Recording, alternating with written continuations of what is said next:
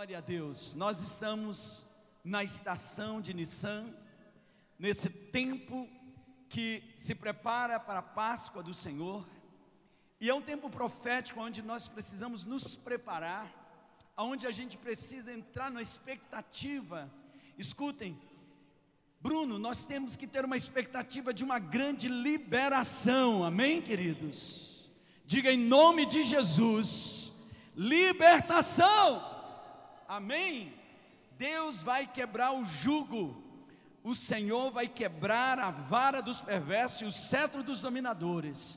Então entre nessa expectativa, adore, louve, encha sua casa de louvor nesses dias, seu carro, sua boca, sua voz, seu coração, louve, louve, louve, louve, louve.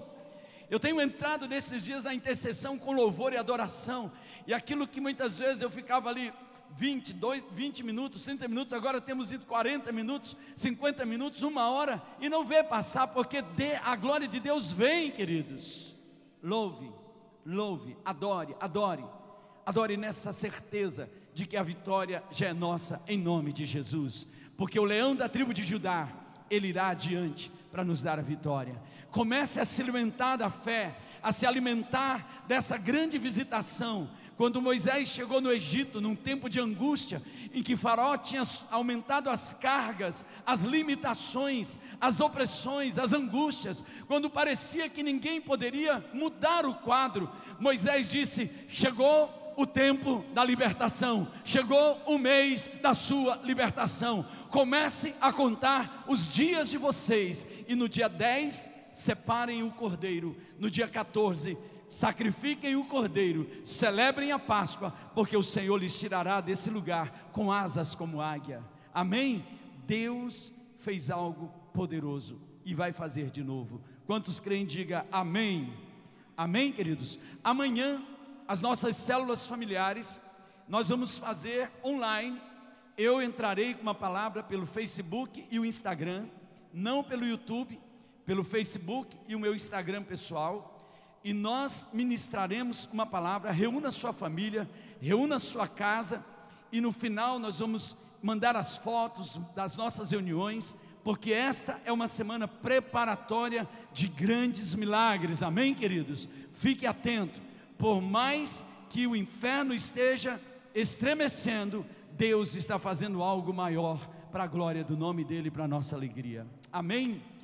E nós estamos nesse mês da santificação, março, o caminho da santificação, e o tema da nossa ministração na noite de hoje, Jesus pode endireitar a sua vida.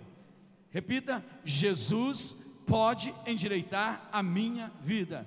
Agora declare profeticamente, diga: Jesus vai endireitar as nossas vidas. Amém? Ele vai colocar tudo de forma ereta, de forma corrigida. Lucas capítulo 13, versículo 10 a 13. Certo sábado, Jesus estava ensinando numa das sinagogas, e ali estava uma mulher que tinha um espírito que a mantinha doente havia 18 anos. Diga comigo, 18 anos. Ela estava na sinagoga porque ela tinha esperança. Ela estava na sinagoga porque ela sabia que aquele era o lugar que ela deveria ir apesar de naqueles dias a sinagoga estar envolvida mais no ambiente religioso do que espiritual, aquela mulher sabia que a qualquer momento a glória de Deus romperia os céus de bronze e traria algo na vida dela. Apesar de encurvada, apesar de sofrer, apesar de envergonhada, apesar de olhar a vida para baixo, de olhar a vida sobre uma, uma perspectiva terrena, sobre uma perspectiva pequena, aquela mulher sabia que na casa do Senhor havia esperança para ela. Há 18 anos, ela andava encurvada e de forma alguma conseguia, podia endireitar-se ela não conseguia por esforço dela, ela não conseguia por ajuda humana, ela não conseguia por ajuda dos médicos, nada e ninguém poderia ajudá-la. A, a religião não ajudou, os médicos não ajudaram, aqueles que davam força não ajudaram, o esforço dela não ajudou, a, o, o, o empenho dela não ajudou, mas chegou um dia que ela teve um encontro com aquele que pode endireitar as nossas vidas, e eu quero lhe dar uma palavra: Ele está aqui nesta noite, Ele está entrando aí na sua casa, Ele está pronto para fazer aquilo que ninguém pôde fazer. Ao vê-la, então não foi ela que viu Jesus, foi Jesus que a viu. Eu vou repetir: ao vê-la, não foi ela que viu Jesus, ela buscou, mas ela não viu, foi ele que a viu. E nesta noite eu quero que você entenda: é Ele quem está lhe vendo, é Ele que está lhe olhando, é Ele que lhe encontrou, é Ele que lhe achou, no meio de todo o embaçado, seus olhos de tantas lágrimas, no meio de tantas aflições, no meio de tantas desilusões, no meio de tantas desesperanças, frustrações que embaçam o nosso olhar, apesar de estarmos buscando, é Ele que nos encontra, é Ele que nos vê, e hoje Jesus já viu você. Amém?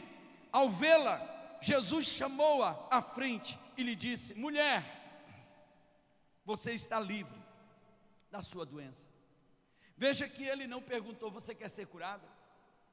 Ele não perguntou o que você tem, ele já sabia, ele a viu, e ele não a viu quando ela entrou, ele já a viu muito antes, e ele sabia que haveria um encontro e naquele encontro haveria um milagre liberado na direção dela.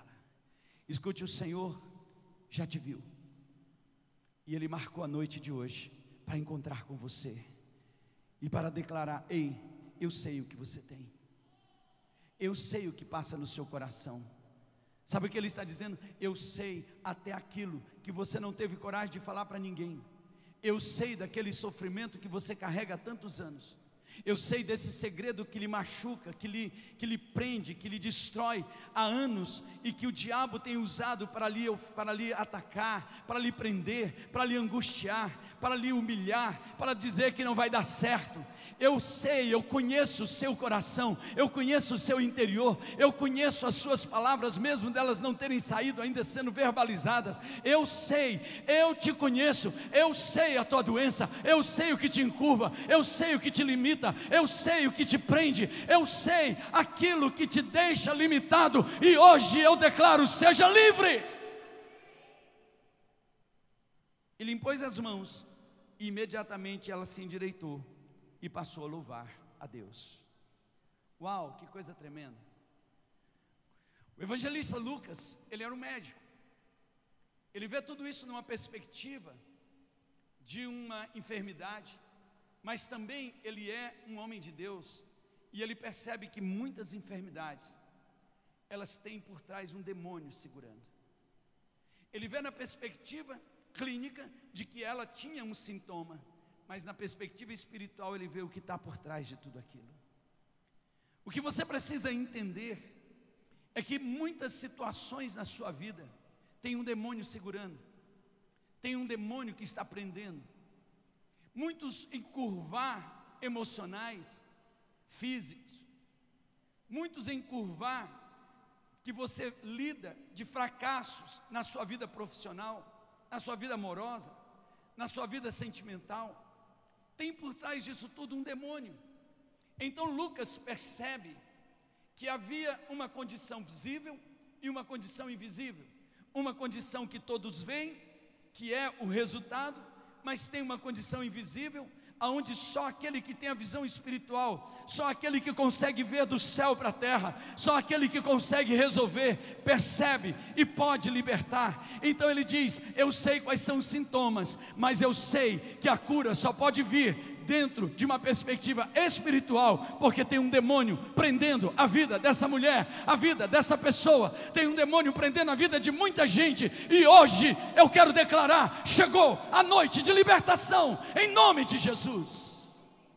Dentro dessa perspectiva espiritual, cadeias vão se quebrar na sua vida, só os que creem, digam amém.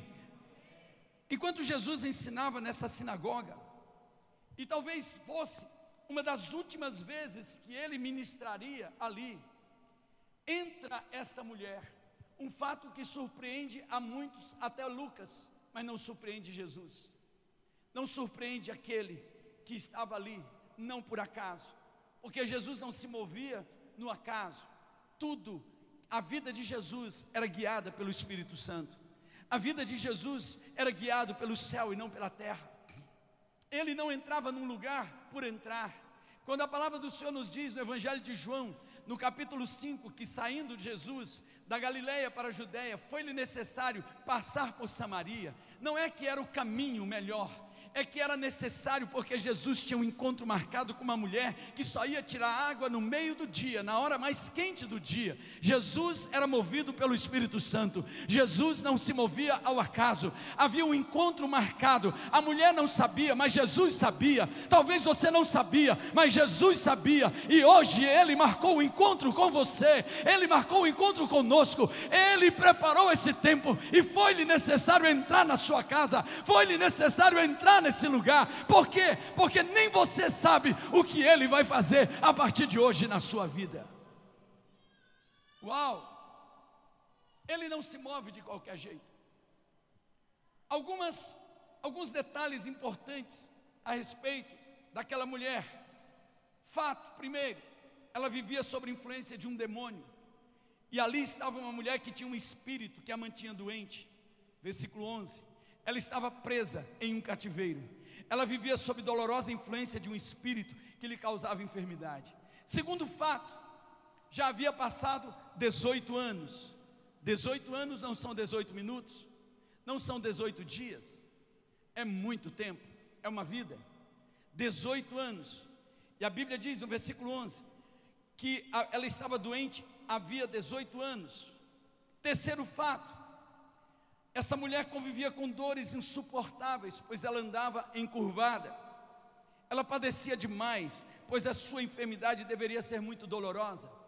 Ela, ela padecia de dores físicas, ela padecia de dores emocionais, porque todos, quando olhavam para ela, olhavam como um ser totalmente aberrante, uma aberração andando.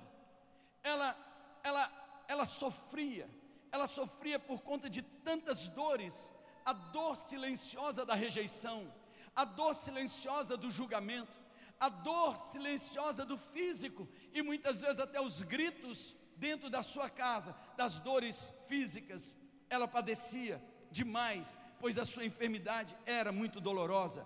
Quarto fato, ela já tinha tentado de tudo. Aquela mulher havia tentado de, de tudo e de forma alguma poderia podia endireitar-se todos os recursos haviam sido testados, a medicina, a força de vontade, o esforço próprio e nada de mudança, nenhuma melhora. Aquela mulher era uma sofredora, mas ela não era paralisada. Aquela mulher era uma mulher que vivia debaixo de dores, mas ela não era acomodada. Ela tentou, ela tentou muitas coisas. Ela tentou os médicos, ela tentou os homens, ela tentou tudo para se livrar e ela chegou ao ponto de ir para a casa do Senhor, e na casa do Senhor ela não pôde tentar nada, porque o Senhor a viu primeiro e fez por ela o que ela nunca poderia fazer por ela. Deixa eu lhe dar uma palavra nesta noite. Há muitas pessoas que estão vivendo paralisadas, piores do que estarem curvadas, piores do que estarem sofrendo, piores do que estarem é, humilhadas é a paralisia. Hoje o Senhor vai quebrar essa paralisia na sua vida. Hoje Deus vai arrancar essa paralisia da sua vida e tirar esse sofrimento da sua vida. Aquela mulher, quinto fato, perdeu o sabor de muitas coisas boas da vida. Por 18 anos ela perdeu muita coisa. Certo sábado, Jesus estava ensinando numa das sinagogas, e ali estava uma mulher que tinha espírito que a mantinha doente havia 18 anos. Aquele demônio mantia aquela mulher doente. Ela andava encurvada e de forma alguma poderia endireitar-se. A beleza e a dignidade da forma humana é poder caminhar ereto, é poder contemplar o sol, o céu, é poder olhar no rosto e nos olhos das pessoas, mas esta mulher não podia fazer nada. Quanta gente anda de cabisbaixo por aí Quanta gente anda envergonhada, quanta gente anda humilhada, quanta gente anda com a cabeça para baixo, derrotada, frustrada, falida, acusada, debaixo de pressões, opressões, perdendo a vida, vendo a vida passar sem poder viver, sem poder viver de forma plena. Essa mulher, ela não podia fazer nada que pessoas normais faziam. E ela, sem dúvida, tinha consciência dessas coisas. Por isso, deve ter optado por viver longe do olhar dos outros. Assim como essa mulher, pode ser que tenhamos gente encurvadas aqui, gente encurvada aí, gente encurvada por um espírito maligno, gente encurvada pelo pecado que não larga a sua vida, pecado que grudou em você e você não consegue vencer, gente encurvada pela tristeza crônica, pela depressão, pela opressão, pelo pânico, pelo medo, que vai encurvando, colocando a cabeça para baixo, não consegue ver esperança, não olha para o alto. Davi diz: quando eu olho para os montes, como eu posso olhar para os montes se estou encurvado? A palavra El Shaddai é uma palavra acadiana que significa o Deus da montanha mais alta, também traduzido como Deus Todo-Poderoso. Deus é o Deus da montanha. Foi na montanha que ele encontrou Abraão, foi na montanha que ele falou com, com Moisés, é na montanha mais alta que nós vamos nos encontrar com ele.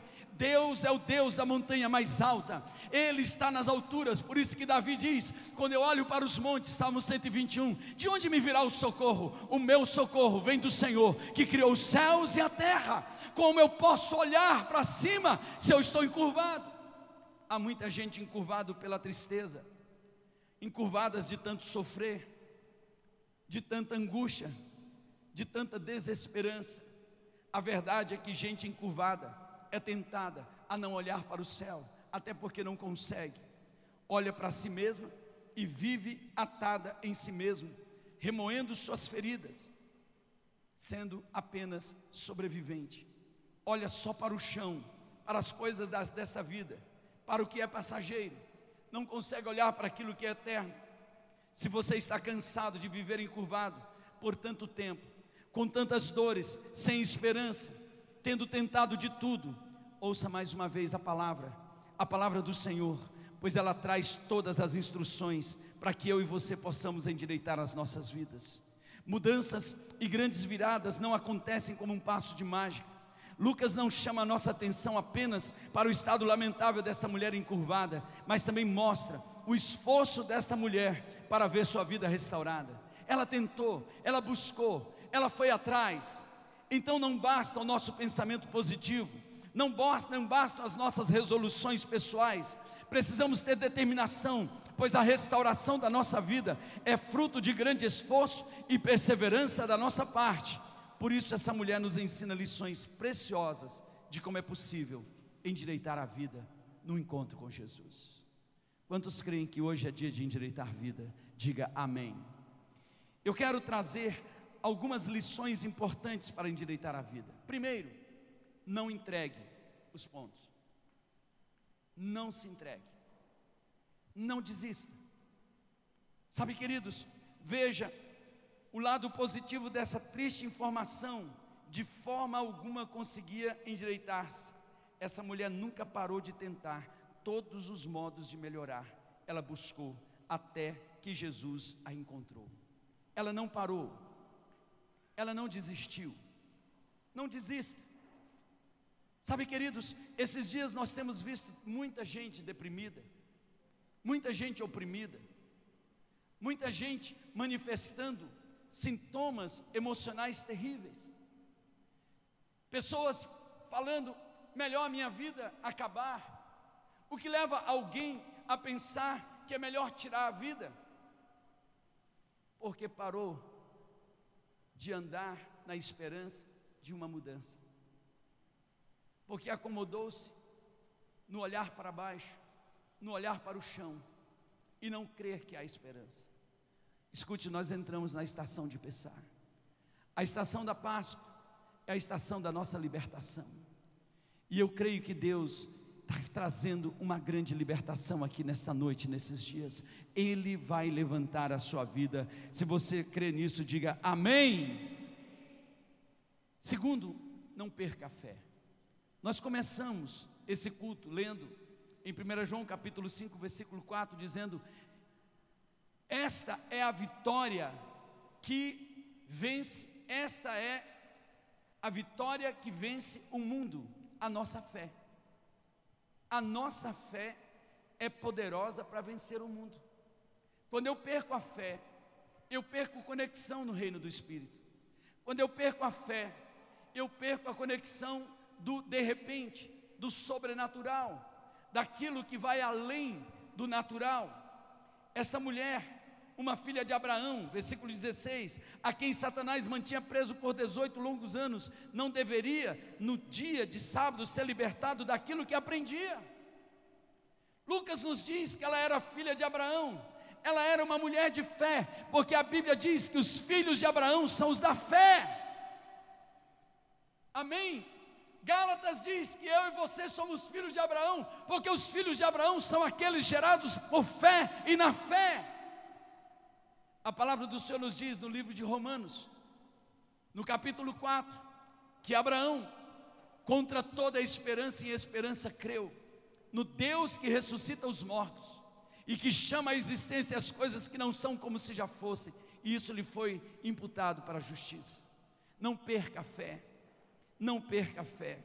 Aquela mulher nunca perdeu a fé, nunca perdeu a sua esperança em Deus, ela sempre alimentava a sua fé, a sua crença. O que alimenta a nossa fé? Ouvir a palavra de Deus, ouvir a palavra de Deus, porque a fé vem pelo ouvir e o ouvir da palavra de Deus. O que você tem ouvido? Você tem ouvido pessoas que dizem que não tem mais jeito? Você tem ouvido pessoas que dizem que tudo vai ficar pior? Você tem ouvido profetas que, do caos dizendo que o que está ruim vai ficar pior? Que não tem mais jeito? Que não tem esperança para o povo de Deus? O que você tem ouvido? Você tem ouvido que agora a cepa nova do coronavírus vai matar todo mundo? Você tem ouvido o que? Que tem alimentado a sua vida? que tem alimentado o seu coração, que porque o comércio fechou, as pessoas vão falir, que você vai falir. O que tem alimentado o seu coração, se alimente da fé, porque Deus vai endireitar a sua vida hoje. Não perca a fé, não perca a fé, se alimente daquilo que lhe dá esperança. Jeremias diz no livro de Lamentações: Mas eu quero Diga mais, eu quero. Sabe por que mais? Porque ele vem falando de um monte de caos que está acontecendo, de um monte de angústia que está acontecendo. Mas, apesar disso tudo, eu quero trazer à memória aquilo que me dá esperança. As misericórdias do Senhor se renovam a cada manhã, e elas são a causa de não sermos consumidos. Eu quero encher minha mente, eu quero encher meu coração da palavra viva, a palavra que gera fé. Nós somos os da fé. A Bíblia diz em Hebreus capítulo 11, versículo 1, que a fé é a certeza das coisas que se esperam e a convicção dos fatos que não se veem. No capítulo 3, ele diz: pela fé nós cremos que o universo foi feito por intermédio da palavra. Os mundos foram feitos, os dois mundos, os mundos eternos e o mundo que nós vivemos, foi feito pela palavra de forma que aquilo que nós vemos, Samuel, veio existir a partir daquilo que nós não vemos. Escute, aquilo que eu vejo se materializa a partir daquilo que eu não vejo. Então comece a chamar a, a, a, existência as coisas que não são como se já fossem. Comece a chamar o seu milagre. Comece a chamar o seu endireitar. Comece a chamar a bênção do Senhor na sua casa. Comece a chamar. Declare, declare, declare, declare. Porque crie, falei. Uau, porque eu criei, eu falei. Você fala aquilo que você crê. Infelizmente, tem muita gente que crê na derrota, por isso só fala em derrota. Sabe por que tem muita gente encurvada e não sai do encurvamento? Porque crê na derrota. E aquilo que você crê, você fala. Grave durante o dia o que você fala, você vai tomar um susto. Porque o que você fala descobre o seu coração. O que você fala mostra o que está dentro de você. Em nome de Jesus, que hoje o seu coração seja cheio da palavra de Deus, que você seja cheio da fé, que o Senhor te endireite hoje, o Senhor te faça olhar para cima, para o monte, de onde me virá o socorro, o meu socorro vem do Senhor que criou os céus e a terra, o nome dele é El Shaddai, o Deus da montanha mais alta, o Todo-Poderoso. Aleluia, o Todo-Poderoso. Para endireitar a vida, não adie uma decisão de ouvir a voz de Deus. Não adie, não adie, não adie. Se hoje ouvires a minha voz, não endureça seu coração. Quantos creem que tem a voz de Deus vindo na direção do seu coração nesta noite? Tem uma voz, uma voz diferente das que você tem ouvido, uma voz diferente das que você já ouviu, uma voz diferente de tudo que você já ouviu. É a voz do seu Criador, é a voz do seu Redentor. Jó, no meio da angústia, ele disse: Porque eu sei que o meu Redentor vive, e por fim se levantará sobre a terra. Ah, ele vive, ele vive e ele vai se levantar, e eu verei com os meus olhos, eu verei com os meus olhos, eu sei que ele vive, eu sei que ele vive, e porque ele vive eu posso crer, eu creio, e porque eu creio, eu encho o meu coração da voz do meu redentor, do meu Deus. Ei, ao vê-la, Jesus chamou, e quando Jesus chamou, ela atendeu. E o que Jesus disse para ela, Rafael? Seja livre dessa doença. Seja livre, Evandro. Seja livre, Rodrigo. Seja livre, Mavi. Seja livre, Pâmela. Seja livre, igreja. Seja livre. Seja livre, Chagas. De toda essa enfermidade, de todo esse encurvar, seja livre, Alain. Eu digo sim, Jesus. Eu recebo a tua palavra, porque ela é vida para mim. Tudo aquilo que vocês ligarem aqui na terra já foi ligado nos céus. E hoje eu quero ligar aqui na terra o milagre que o Senhor já preparou para a vida de cada um de vocês. Sejam livres. Eu quero declarar hoje para você, pai, para você, mãe, para você, esposa, para você, marido, sejam livres. Sejam livres, endireitem-se, se levantem, porque o milagre já começou a acontecer agora, na sua casa, na sua família, na vida dos seus filhos, na vida da sua esposa, do seu esposo. A glória de Deus está entrando nessa casa. Seja livre da enfermidade, seja livre do medo, seja livre da angústia, seja livre da falência, seja livre da vergonha, seja livre dos pecados que lhe prendem, em nome do Senhor Jesus. Não adie a decisão de ouvir a voz de Deus. Quando você ouvir, diga sim. Diga sim. Se levante hoje. Saia desse encurvar. Pare de olhar para o chão. Pare de ser alimentado das coisas terrenas e se alimente das coisas celestiais. E por último, para endireitar a vida, não deixe de celebrar a sua restauração a partir do versículo 13 diz: E passou a louvar a Deus. Vamos falar juntos? E passou a louvar a Deus. Esses dias de março que nós estamos vivendo, o Senhor disse: Eu quero ouvir o louvor do meu povo, eu quero ouvir a adoração do meu povo. Hoje nós ficamos quase uma hora aqui louvando e adorando, louvando e adorando, louvando e adorando. E eu creio que vai chegar reuniões aqui que eu não vou nem pregar, porque o louvor vai fazer milagres, a glória de Deus vai nos envolver, porque só louva em tempo de crise quem tem certeza da sua vitória. Louve, celebre,